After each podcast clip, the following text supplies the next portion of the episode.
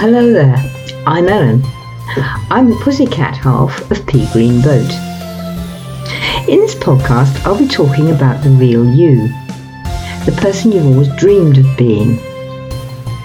And I'll also be talking about all the things that get in the way of you being that person, that stop you being that person, and what we might be able to do to change that. I'll often be chatting with my fellow coach and longtime friend Fiona Dove. Fiona is the other half of Pea Green Boat, and with lots of other fascinating people from all over the world that we've both been fortunate to meet. So join me here for our weekly chats, full of laughter and ideas, ideas that can open doors for you. So grab yourself a coffee, hop on board Pea Green Boat, and we'll have a gentle sail down the river.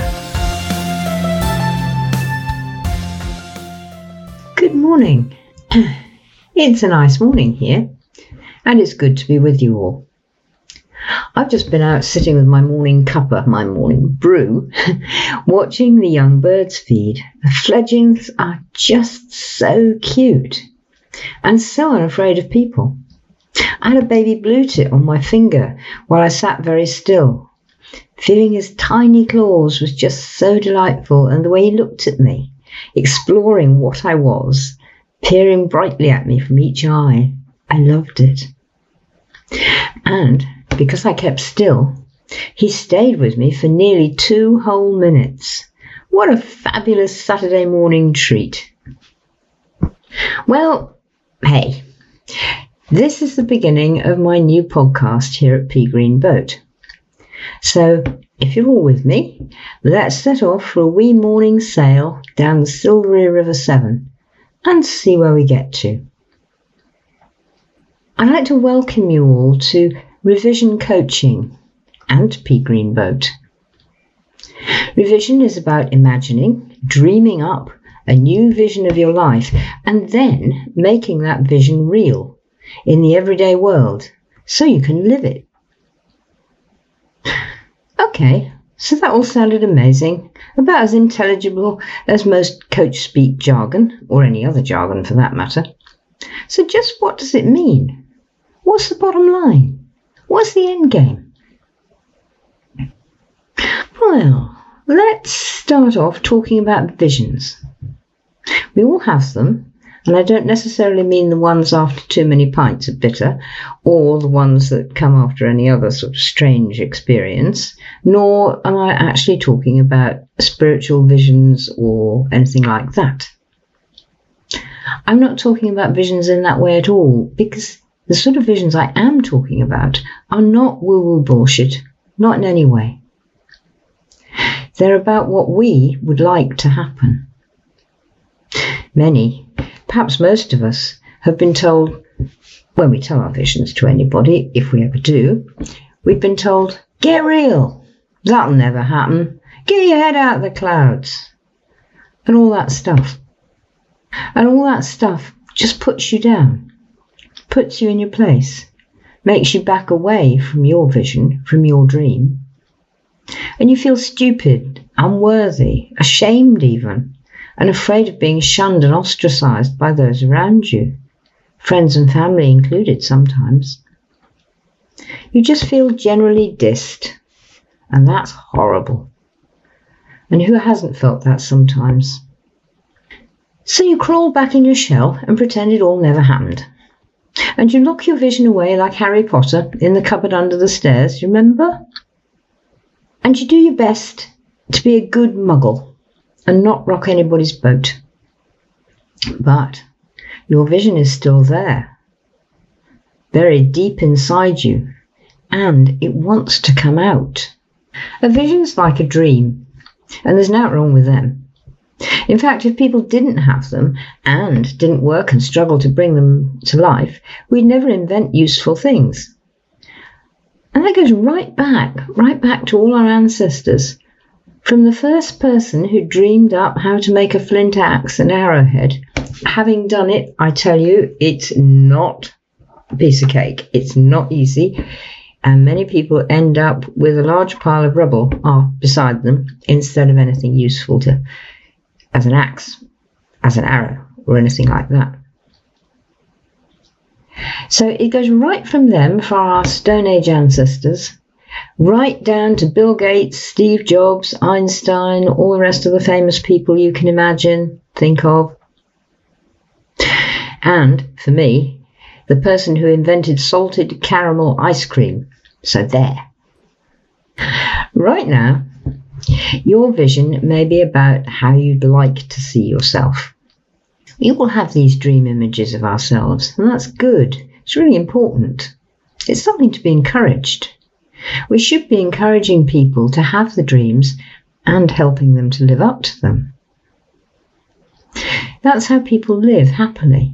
That's when you're feeling successful, when you're being successful, and when you're fulfilling your own potential. But sometimes your vision might also be about how you actually see yourself right now, your current vision of your own reality. And that might be full of if only, all about lost opportunities, missed chances, wrong turnings and choices.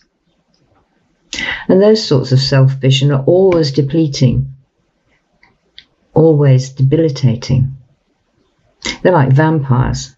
They suck the blood and the strength out of you, and they leave you frustrated and depressed. And you're still slogging along in the same old, same old, and not feeling you have anywhere to go. You're in a rut, a twenty-foot deep rut, and you're right at the bottom of it.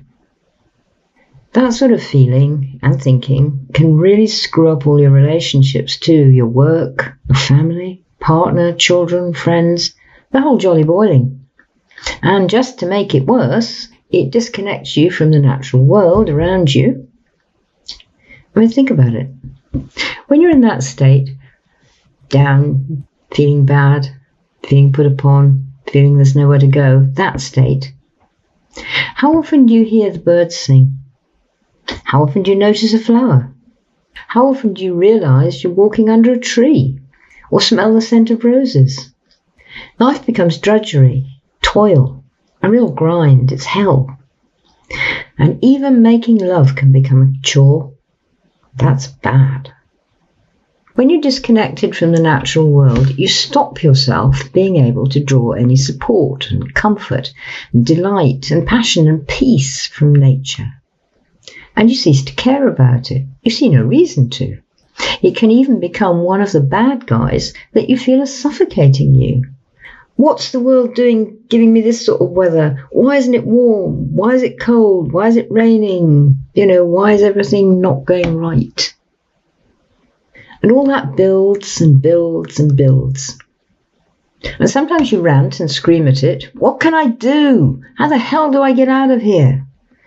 And sometimes you try the escape on holiday route.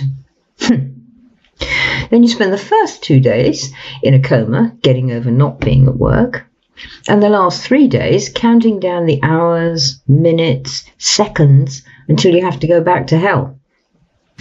Other times you might find the way to curl up in a tight, prickly ball like a hedgehog, so nothing and no one can reach you. Most often, and probably most likely, you put a brave face on it, often for the sake of others, and you end up collapsed on the sofa in front of the T V, watching inane rubbish just to turn your mind off. And that's often accompanied by a glass, or sometimes two, or more, of wine. Not that there's anything wrong with wine, but it can get to be a nasty habit. And if all you're doing is using it to turn yourself off, then you're not even enjoying the wine. And that's life. As my favourite robot, Marvin, from Hitchhiker's Guide to the Galaxy says, life. Don't speak to me about life. Brain the size of the planet and what they got me doing? Opening doors. I still love Hitchhiker, and I still listen to it regularly. It really lifts me up. Like so many of those stories, they're good metaphors for living, very good ones, and also about how not to live as well. Does all this ring any bells for you? Do you suffer in silence? Turn yourself off? Numb yourself into oblivion? And all the time, when anyone asks, how are you? You politely pin a smile on your mouth and say, I'm good, thanks. And you're lying in your teeth. Suffering in silence may have been a good adage for the Victorians, but, as my husband says, it's about as much use as an ashtray on a motorcycle. It's well time, well time and a half even, to stop. Suffering in silence does absolutely damn all for your body, or your digestive system, or your blood pressure, your cholesterol, and all the rest of the bodily functions that keep you alive. And it does damn all for your emotional and mental well-being either. Just stop a minute and imagine living with any of those three people I pictured earlier, the ranter, the hedgehog, the couch potato. All of them numb, dead, emotionless, anaesthetised even, unfeeling, insensitive, and unable to respond. But that's exactly what you are doing. You have to live with yourself. There's no escape, no way out of living with you. And you know, when you're down the pub, quite likely you disparage all three of those types with your mates over a pint, should the conversation turn that way. And all the time inside, the frustration and anger and helplessness gnaws and gnaws and gnaws away at your gut. You become inhuman, unhuman. Pain's an interesting thing. After a while of feeling it, we go numb.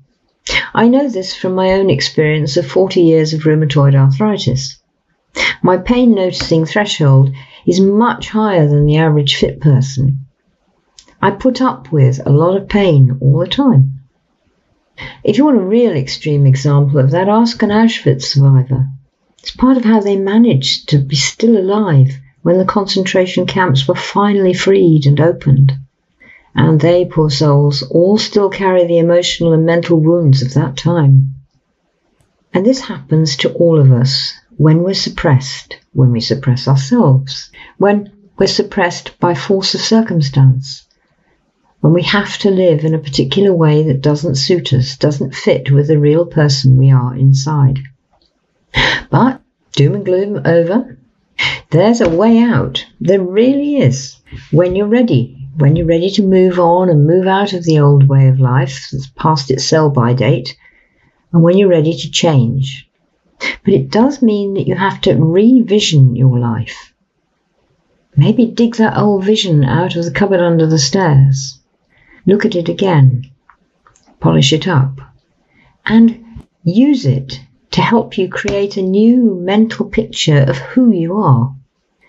And then you can learn how to bring that image to life and live it. It's hard to do all that without help. I've been there myself, and I've been helping clients to do precisely that for thirty years now. When you're deep down in that pit, sometimes so deep down you don't even realise you're in the pit or how deep, that's when someone with a rope and a ladder at the top can be a lifesaver. One of my clients, who I really admire, is an ecologist. When I first met her, she worked in an ordinary-ish sort of job in the U S A. Her mother was from the indigenous people of the Pacific Northwest Coast. And so she knew from her family all the old beliefs and traditions and practices, the significance of salmon and how significant they are, both as a resource and as a spiritual symbol, and how the two twine together. But in her ordinary work, she felt and was repressed from using non-scientific stuff to help the ecology that she was supposed to be helping. She worked with me, we worked together. And she found the part of herself that had got repressed and made friends with it again and brought it back into her life. And as she did this, she found herself reclaiming the power she'd unconsciously handed over to her bosses at work. She was now able to find ways of convincing them of the value of the old ways she knew, the old indigenous practices she knew. And her ideas worked. They made a big difference to the Pacific salmon and the ecology all around, right up into the trees and the mountains, not just in the sea and with the salmon, Ripple effect. It all spread. And she was a different woman.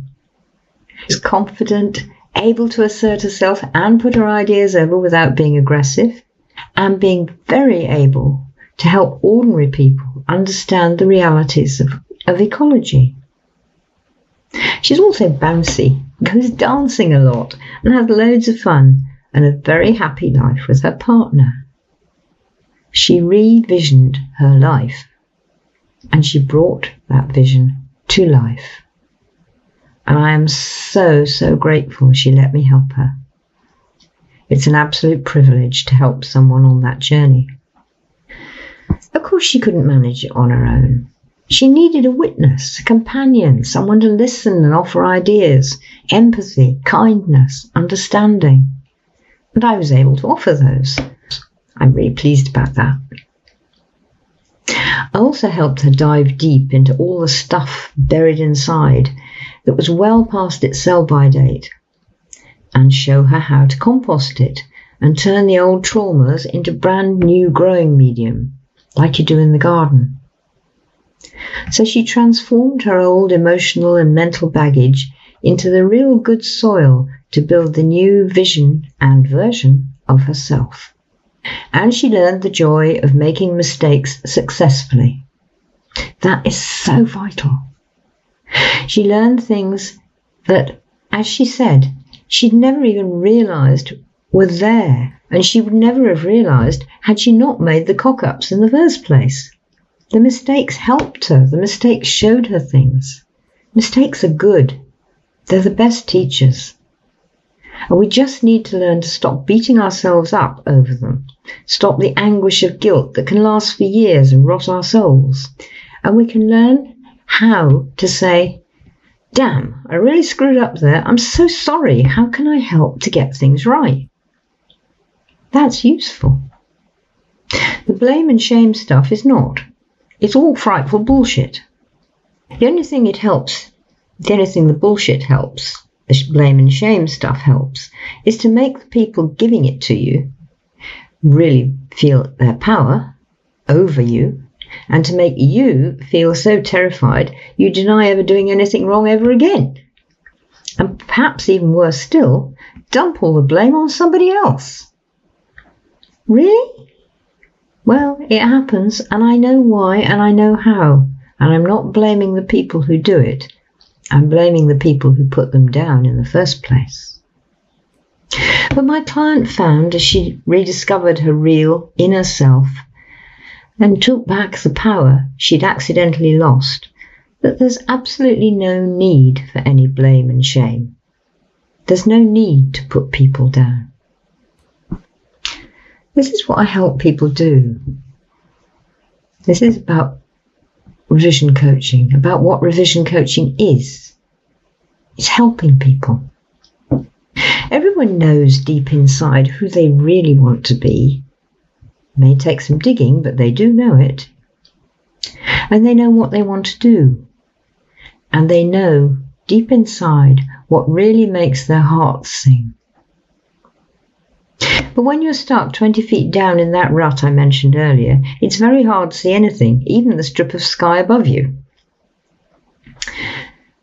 I can offer you ropes and ladders, suggest ways of climbing out. It's really a quick journey. Most people have tons more emotional and mental baggage than they realise. And climbing out of a deep pit is incredibly hard work, even if you're a commando. And who of us is that? So the journey you make can feel a bit like the children's board game, Snakes and Ladders. You climb a ladder, and then you manage, almost accidentally, but is it a good mistake on purpose? You tread on a snake, and whoosh, down you come, slide back down again. But now you've got the knowing in your bones that you can do it because you've done it before, and that you can get back on a ladder, and that you can climb it, and that you can move forward. And all the time, I'm there to cheer you on, offer you suggestions, so you miss the few of the snakes and know what to do when you actually fall down one. Getting hold of your vision in the first place requires work. I call it conjuring, conjuring up your vision. It's about expanding and deepening your powers of imagination. And I help you to build a mental picture, a concept of the real you that can do all the stuff to make your new life. I use all sorts of techniques. I'm client-led, and I have a pretty good toolbox of ways to help you, help you enable yourself, for that's what has to happen. You make your new future. You fulfill your potential, and you do it all yourself. It's yours. You don't live my script. You write your own story and you bring it to life. Actually, being a best-selling author as I am is of great help to me to help you write your story. I've done it before, so I can show you good ways and the pitfalls and some sharp tips as well. If you feel this could be for you, give me a discovery call. Let's chat. Let's see if we're a fit, if what I have is what you want. Well, thank you for joining our weekly sale on Pea Green Boat. Time to stop now. If you'd like to know more, you can meet me at w w w dot ellen centier dot com. And I'm on Instagram and Facebook and LinkedIn as well. So let's connect. Don't forget to subscribe so you don't miss an episode. And thank you so much to Wahoo Media who produced this podcast for me. See you next week. Bye for now.